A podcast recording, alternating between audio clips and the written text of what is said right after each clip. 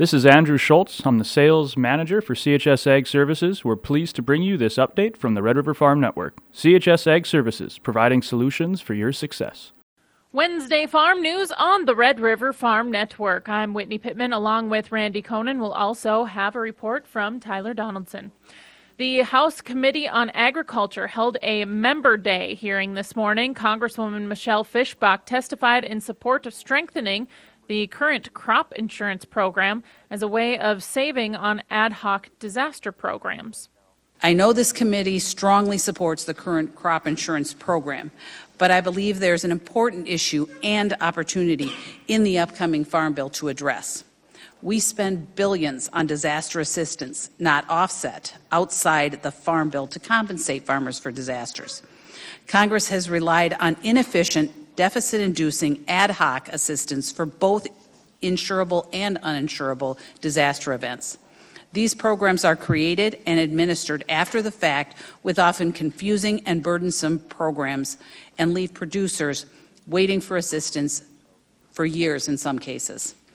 Fishbach said crop insurance has proven to be a valuable risk management tool for producers. While I appreciate the fiscal constraints on this committee, I firmly believe an opportunity exists to build on the program's success by making higher coverage levels more affordable to producers across the country.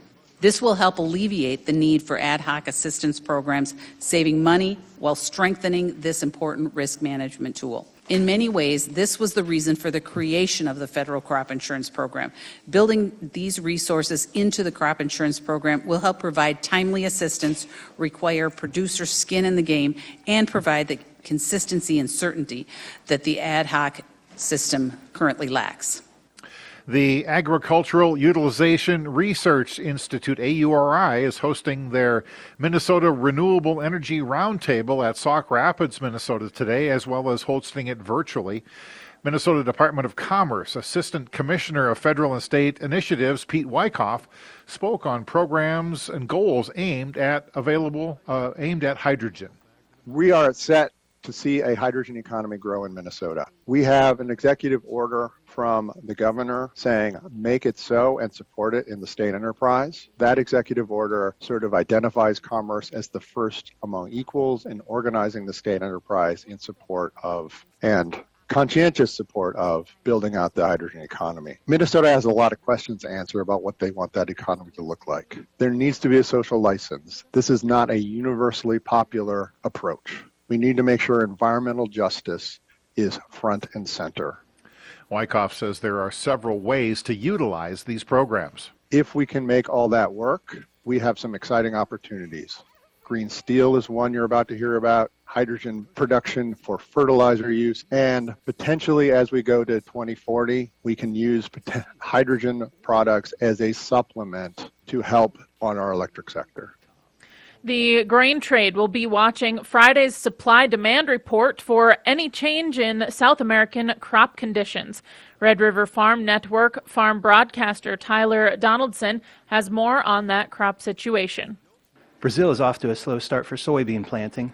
Soybean and corn advisor President Michael Cordonier blames a very erratic weather situation. Last couple of years have been droughts. Droughts in southern Brazil, and last year Argentina had a historic drought, the worst in like 60 years. And now this year in southern Brazil, extremely high amount of rainfall. So extremes in both parts of the country. Southern Brazil is getting like 3 to 4 times the normal rainfall. Whereas up in central Brazil, they're getting a fraction of the normal rainfall, at least up until about a week or 2 ago. It's getting better now, but it was very extreme in October and early November. After a massive drought last year, Cordonier says the weather has improved in Argentina. The soybeans right now are 44% planted, corn 32%, both on the slow side, but it's improving. I think they are going to switch some intended corn acres over to soybeans because soybean prices are better. This is Tyler Donaldson reporting for the Red River Farm Network.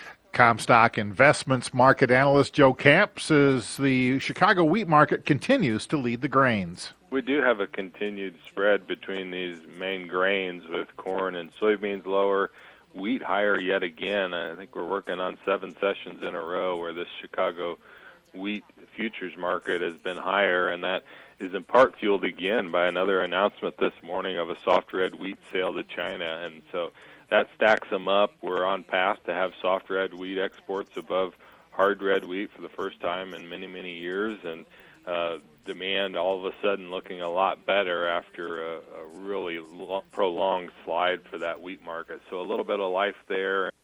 The grain markets have been flip-flopping, trading both sides today.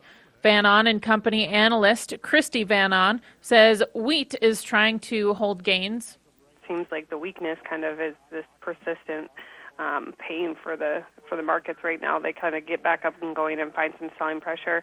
We have crude oil down 260, so whenever you see that, I don't think that's going to be all that friendly towards grain markets. So getting a little bit of a pullback, corn market down 5.5, beans down 6.5, but like you said, wheat complex trying to hang on the positive.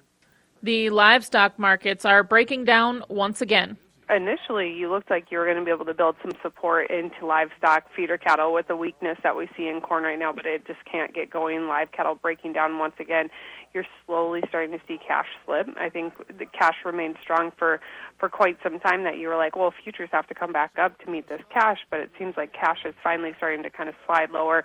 So I don't think that's all that positive. And once again, outside market dynamics, some concerns about demand moving forward always weighs on these markets. So right now, live cattle showing the brunt of it, but feeders starting to slowly slip as well. An alliance created at the United Nations Climate Summit in Dubai will address the methane produced by the dairy industry. Beginning in the summer of next year, 6 global dairy companies plan to release the methane emissions level from dairy cattle production.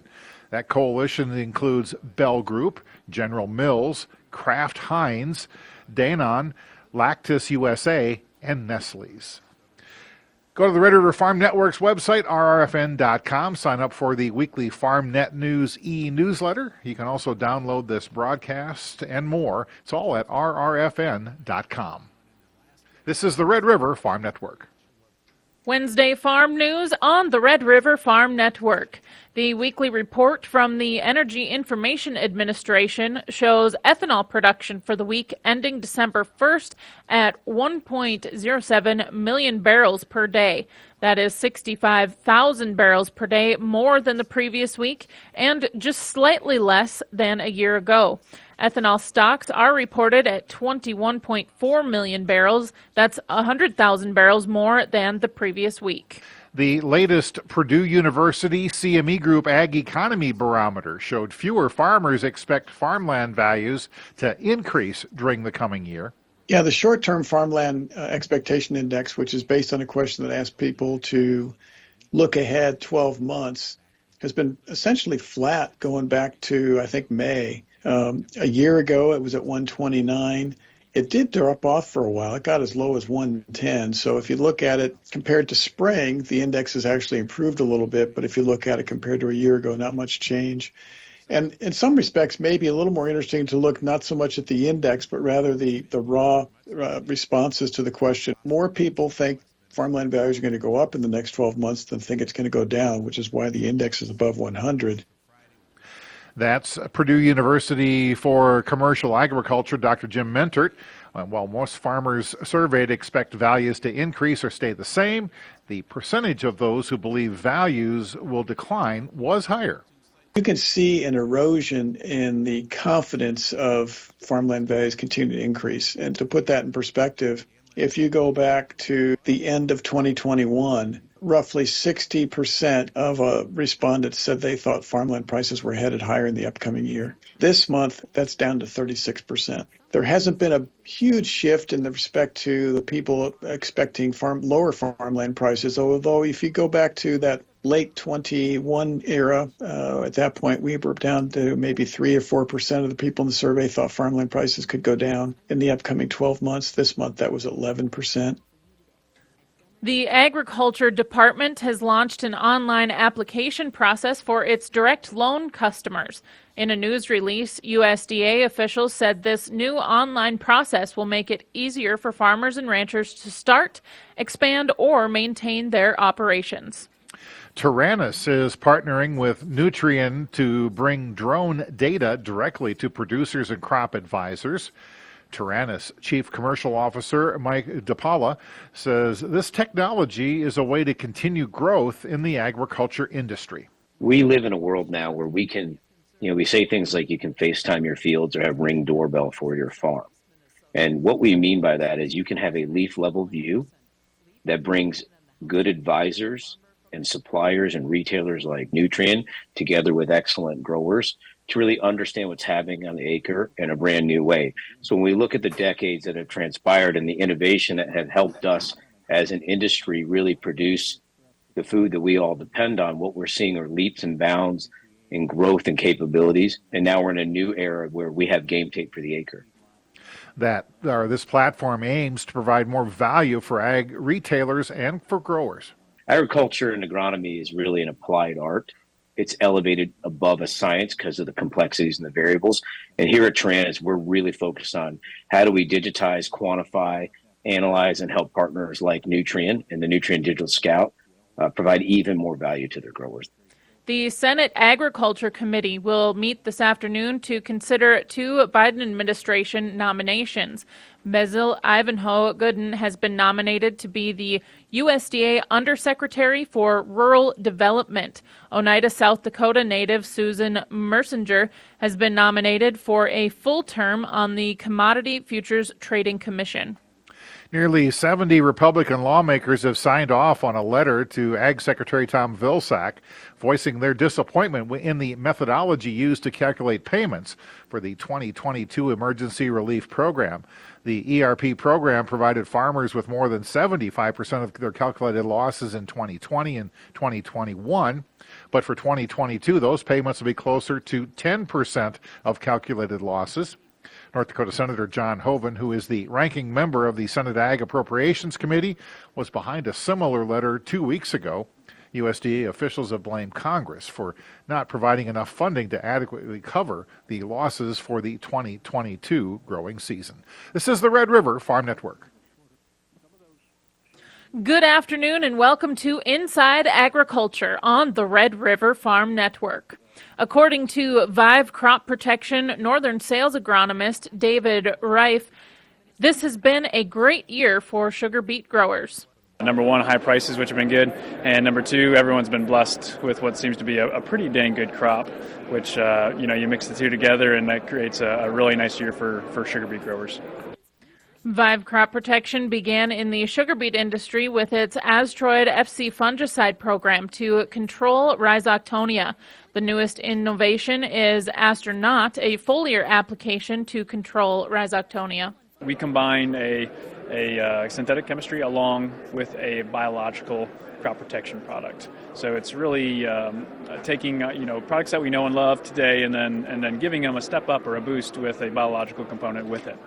And so what we see with that is not only better disease control compared to, say, straight Asteroid alone, but we see increased sugar, we see more growth efficiency, we see plant greening, and it's performed really, really well in all of our trials with NDSU, University of Minnesota, and several other researchers in beet regions across the U.S. Taking a look at markets before we leave you, Minneapolis March wheat 8 1/4 lower at 7.30 3/4. May down 8 1/4 as well at 7.41 1/4. Chicago wheat 1 1/4 higher at 6.33. Kansas City wheat down 6 at 6.56 3/4. Corn March futures 5 1/2 lower at 4.85. July corn down 6 1/4 at 5.04. January soybeans 9 1/4 lower at 12.96 1/2. March soybeans down 10 1/2 at 13.16. Soybean meal down $8.90 a ton at 408.90. Soybean oil down 84 points. Canola in Winnipeg $14.10 lower at 651.50 Canadian. Live cattle, February futures down $5.57 at 163.47. Feeder cattle, January down $4.40. You're listening to the Red River Farm Network.